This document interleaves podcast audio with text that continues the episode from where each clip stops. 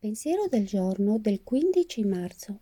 Abbiamo vissuto con fatica molti giorni, affidando la nostra felicità a cose o persone, ma nulla di esterno a noi poteva darci il senso di sicurezza e di felicità che cercavamo.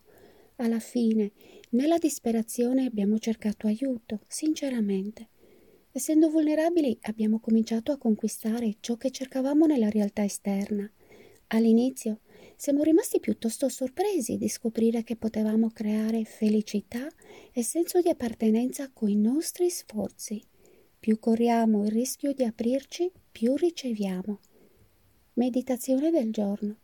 Dato che la sincerità mi dà un senso di sicurezza, aiutami a essere disposto a correre il rischio di essere vulnerabile. Oggi ricorderò essere vulnerabili ci dà molte cose di cui abbiamo bisogno.